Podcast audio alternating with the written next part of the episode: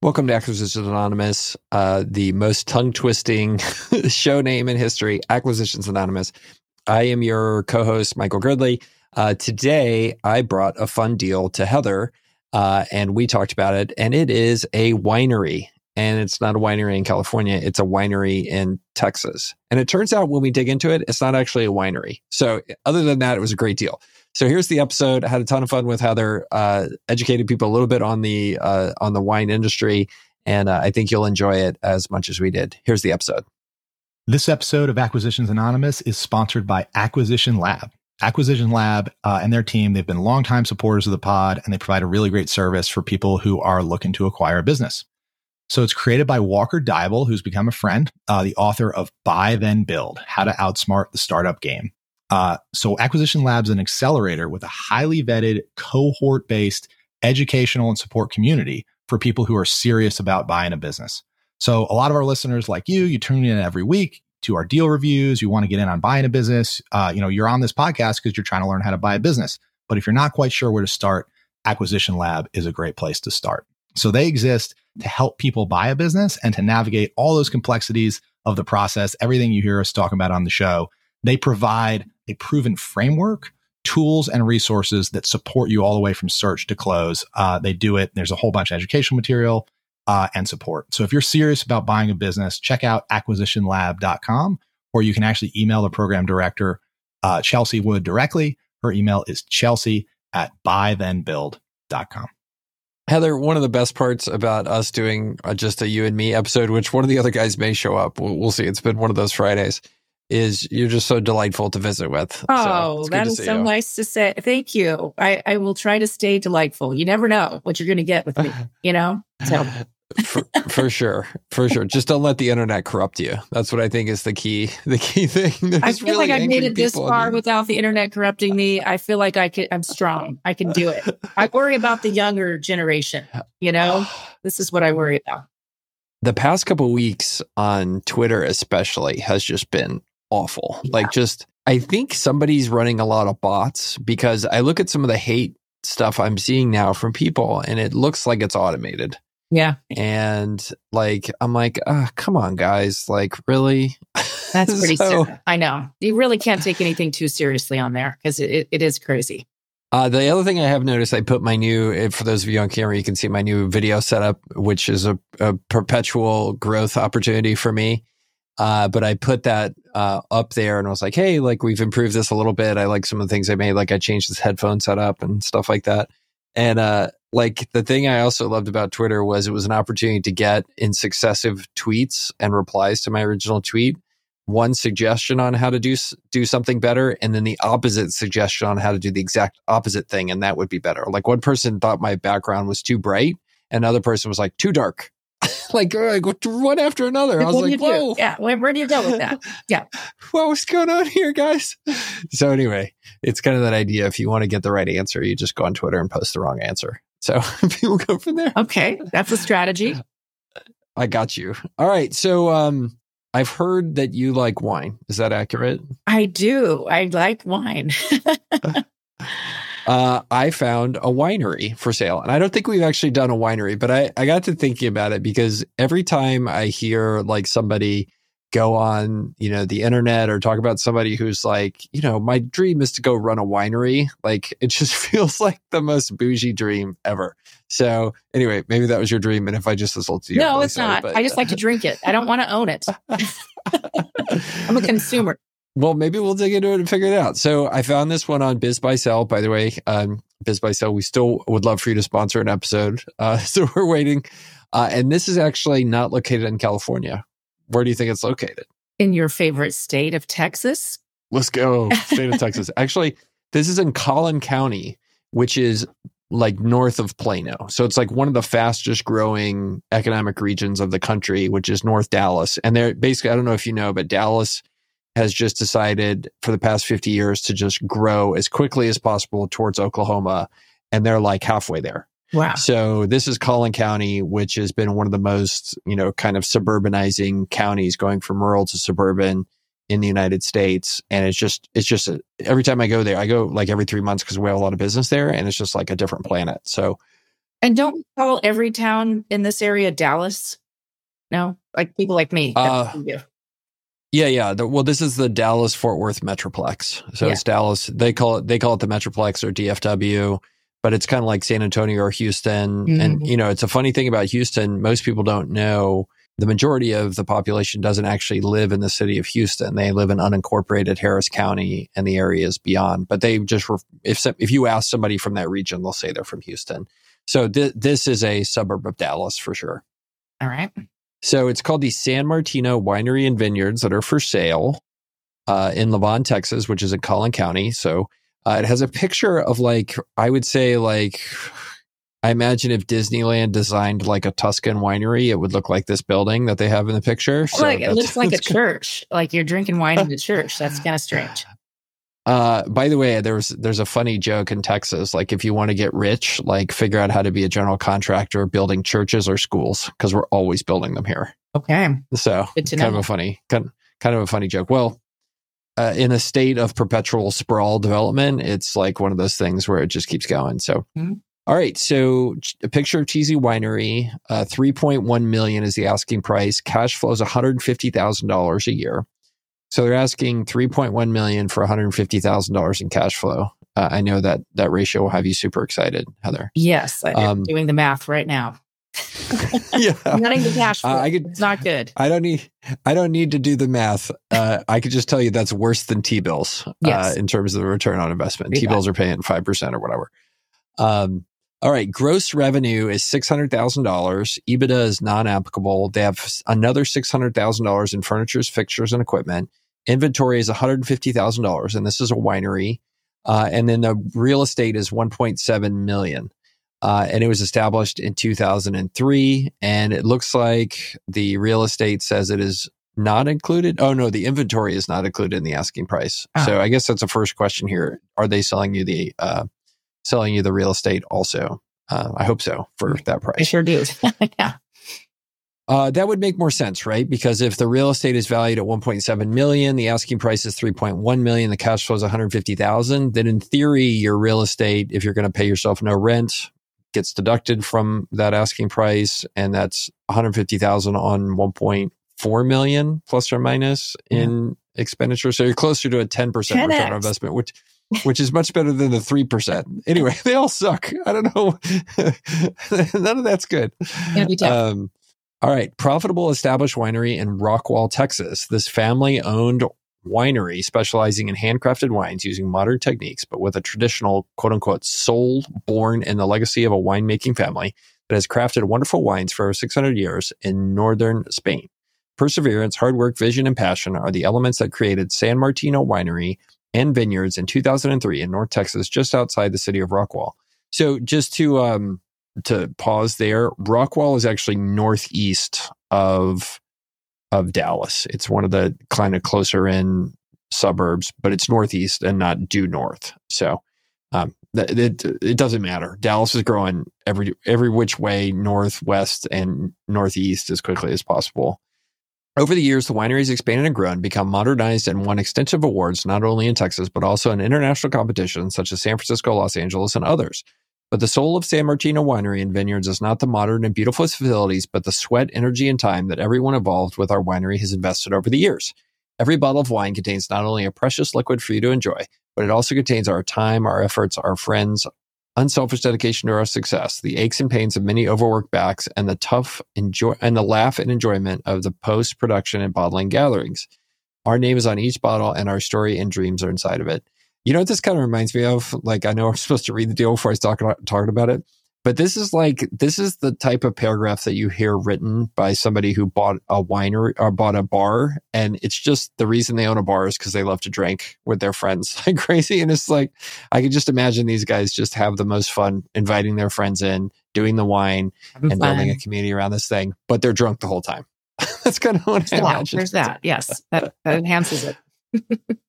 All right, located in Lavon, Texas, they're not giving you the wine for 3.1 million. It's not including the asking price. The real estate is owned and that is included in the asking price. So we get 1.7 million dollars worth of real estate and then the business, I guess they're valuing in that 1.4 million and that's 156,000 150,000 in cash flow.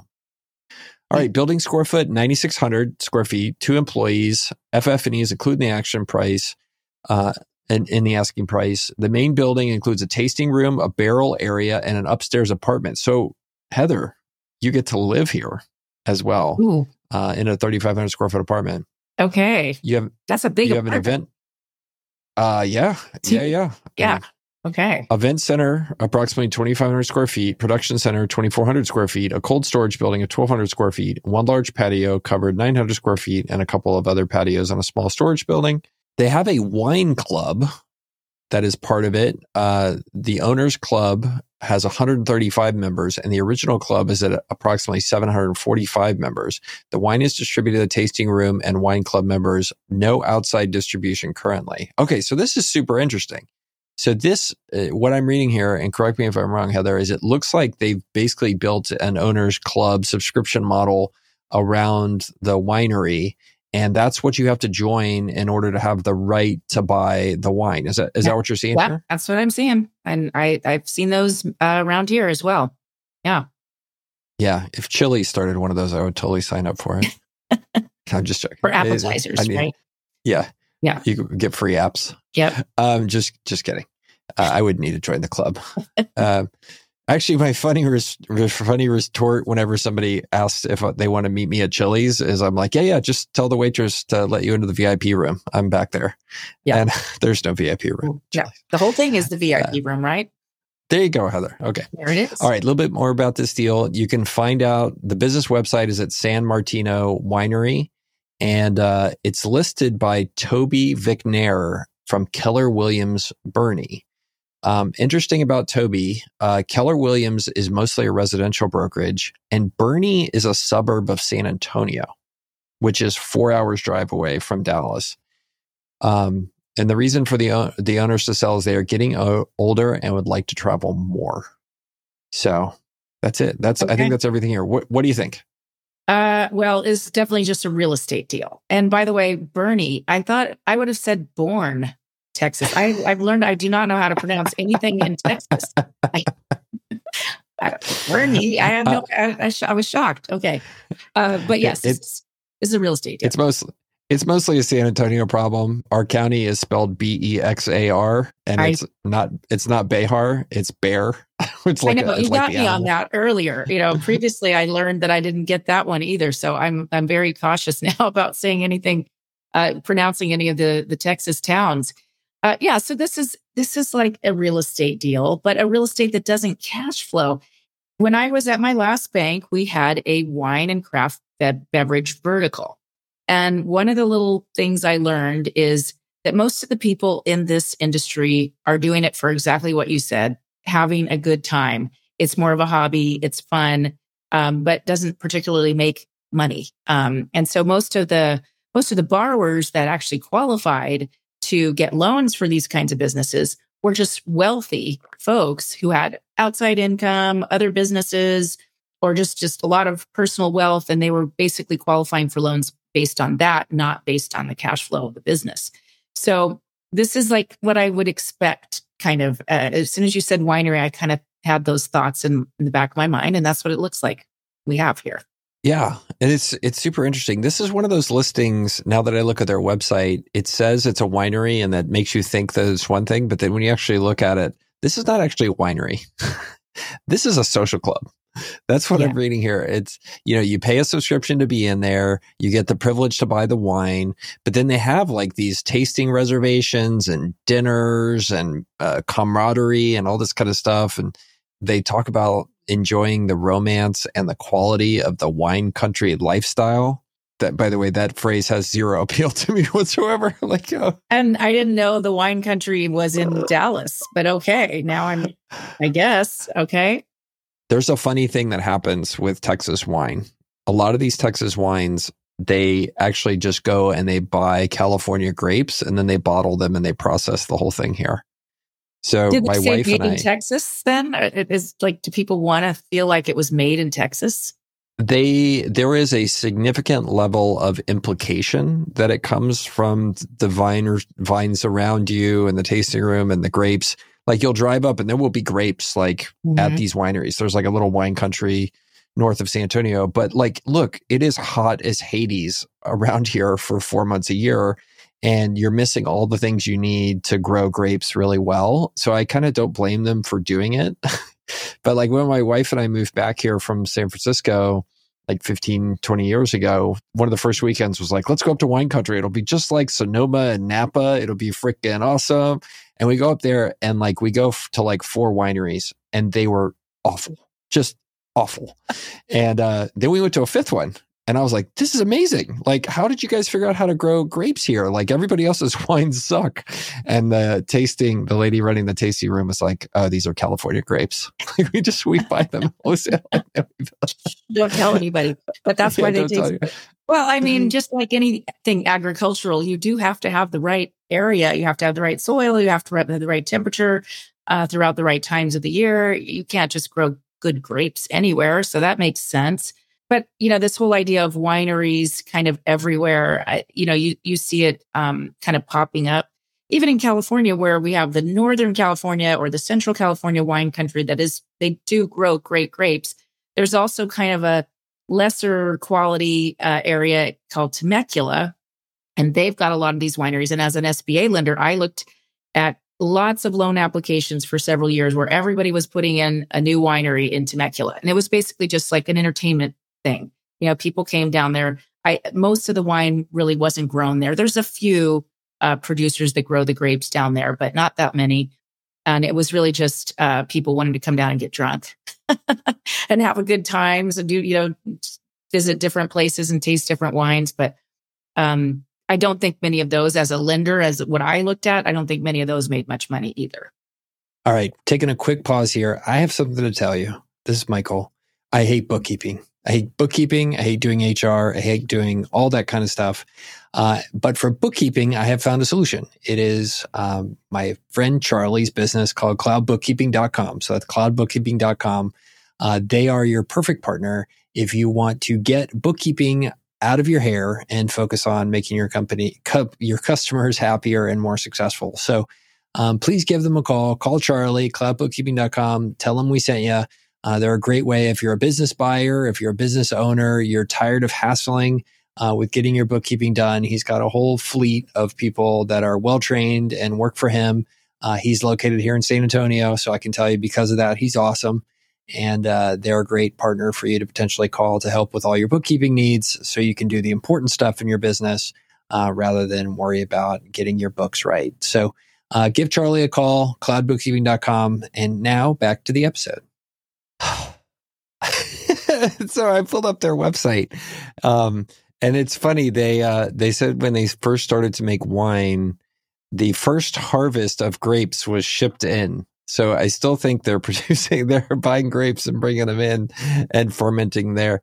But I mean, an interesting factoid here from their website: they're producing twenty eight or five thousand cases of wine uh, a year, which to me is like pretty significant. That's whatever. There's 12 bottles in there. So it's like, what, that's 60,000 bottles of wine. That's a lot of wine to drink. Yeah. Right. So they must have a bottling facility, but I, I it doesn't seem like it would be in this building that they're showing us. I, I guess you have to go back and just look at that building again. Maybe, maybe it is all being done in there. Uh, well, I'm I'm also looking at this picture and I'm like, wait, what is this picture? And it's like a, it's a shot of a, like a small village in Tuscany, and I was like, okay, that has nothing to do with what we're talking about here. the illusion that we're selling, yeah, interesting. But they are producing a lot of wine. I did see a wine business um, a few years back that kind of uh, sold the idea that you're going to come make your own wine, and basically what they did was just have you blend a bunch of different wines together and call it your own blend and throw your label on it and you know charge you a bunch of money for that. So there's all kinds of ways to sort of make entertainment uh, out of you know people coming to try wines and and drink them, eat them with you know have food with meals with it, what whatnot. But I would think if you're really running, you know, if there's a lot of people coming through your door, you could make more than one hundred and fifty thousand dollars. Yeah. Well, and it may tie back to what is really going on with this business, which is my suspicion is that it's mostly a hobby for these folks and it's a lot less of business than, you know, I think we would hope it would be. Um, and I look, I think I found the pictures of the proprietors, and it's two. It looks like it's two men, um, which you know seems seems apropos. these guys seem like they have a lot of fun. Like they've taken these artistic shots of themselves by the barrels. Like it's all about the lifestyle for them, and I think that ties back into what this business is about, right? The job to be done here isn't to make the owner money. The job to be done here is to provide a lifestyle to the owner and a reason to get all these people together and run this community. And, you know, I think that's what you're buying here. You're not buying a revenue stream. Ideally, you would be making, you're not going to lose money, but really what you're looking at is you're buying yourself a lifestyle here. So it, it you know, this is not an SBA buyer. buyer. Yeah, at least didn't say tw- SBA pre-qualified. They were they were honest there. They did not say that. So that's the first time. That's the first time. Yeah. Cool. So so things. Let's go through some stuff we like uh, for sure, and then we should talk about who who should buy this business. So um, things I like, I'll give you one, and I'm interested to see what you think. Uh, real estate included deals with real estate included are much easier to finance uh, than those without it. So I, you know, there's hard stuff here that a bank can look at and say, oh, I can go after that, and at least have a good chance of getting my money back uh, with with that kind of real estate and the equipment and all that kind of stuff that's there. So, anything else come to mind for you? Yeah, I mean, I'm going to counter that a little bit. I know we're trying to stay positive, but as a lender, you look at that and say, I like that there's tangible assets here, but if they don't cash flow, how is anybody ever going to pay me from those? So, still have a, you know, you still have a challenge there. You, like I said, you probably have to have, you have to have some wealth or some other income or a heck of a business plan to show how you're going to be able to increase the the net cash flow from the business. Um, I, I like that these are fun lifestyle businesses. There's no reason, you know, there's nothing wrong with that. I think that's, I think it's wonderful for people to spend, you know, some of their wealth on, um, still doing a business and working in something, but something that they love and not worrying too much about how much money it makes. As long as it's at least breaking even or doing a little better than that and they're happy and they're enjoying it. But these people are selling. So maybe they've had their fun and it's over now. and they're happy to hand the uh, torch to somebody else. I would love to know, you know, how many people come through their door and if the, if there's opportunity for growth. Maybe the lifestyle owners haven't really been marketing it. They've got the club, but maybe they haven't done much more than that. Like you said, Dallas is a huge growth area. Is there something that someone could come in and do to kind of increase revenue and increase the the foot traffic that comes to this place. I think that's definitely there. Um, something else I like, I just thought of like like I love businesses where you can go bring joy to somebody else. Like I think they definitely have that. I mean, you look at like wine, community, getting away from your life, living a different lifestyle and being part of all that, you know, and playing for a lot of people playing the is wine is this a wine that I like game? Like I love that aspect of this business. Like you're you're definitely leaving more value on the world than you're taking out of it by just giving people joy and a positive environment around around all this stuff. Yeah.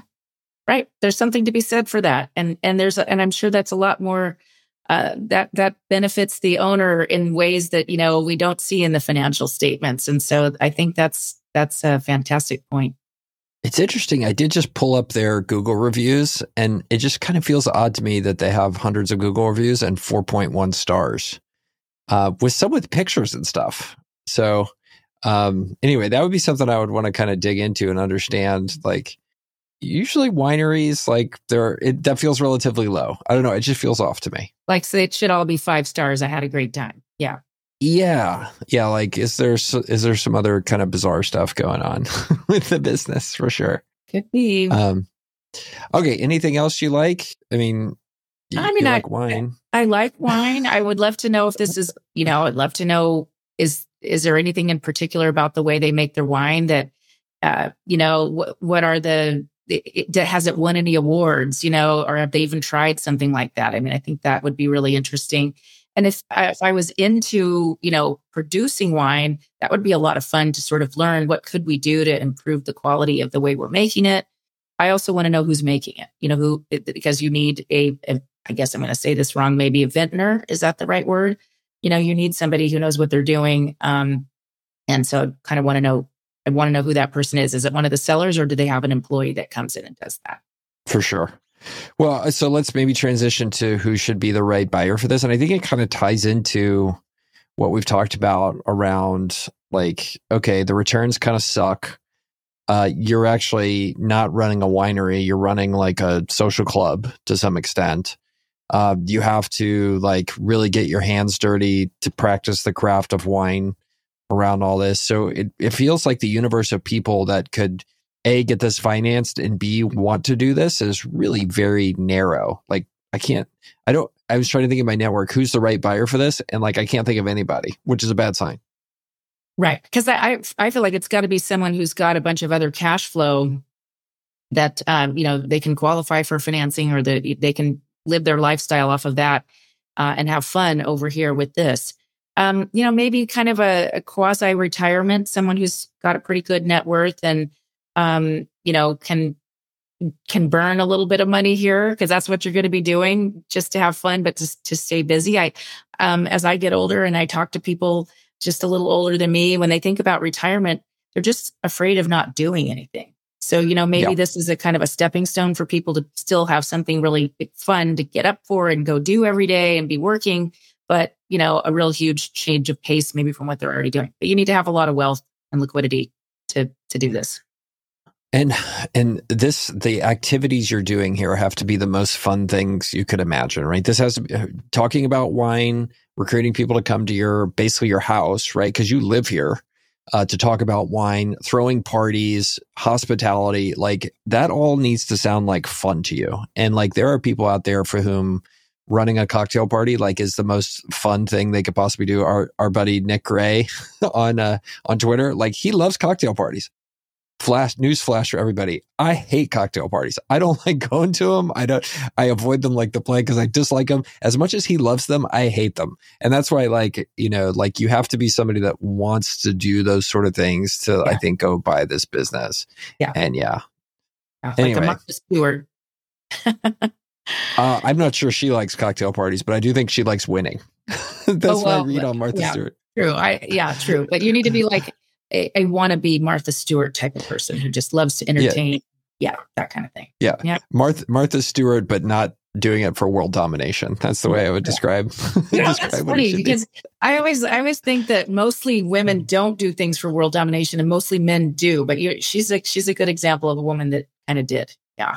Uh, I mean, the interesting thing when you watch her, and I think she's a genius, super talented but when you watch her like there's just something off with with the way her mannerisms are with how she doesn't complete her words correct like the, her mannerisms are just there you can see it like like she cuts her words off and like there that all represents that there's this. something oh yeah i spent a lot of time thinking about this type of stuff but if you look at her she does that and then like you just get the feeling from her that there's this like weird barrier up. And you know, you talk to those people and yeah. you're like, you either feel like you understand them and know them, or there's something, there's another person behind what you're seeing. And she's definitely the, the quintessential version of the second one of those. Yeah. And, um, so yeah, so that's why she's just like a fascinating cultural stu- a personality study of how she ended up, you know, achieving such extremes in what she did because she's there's there's an extreme person underneath what we're seeing. I, yeah. That's that's what I believe.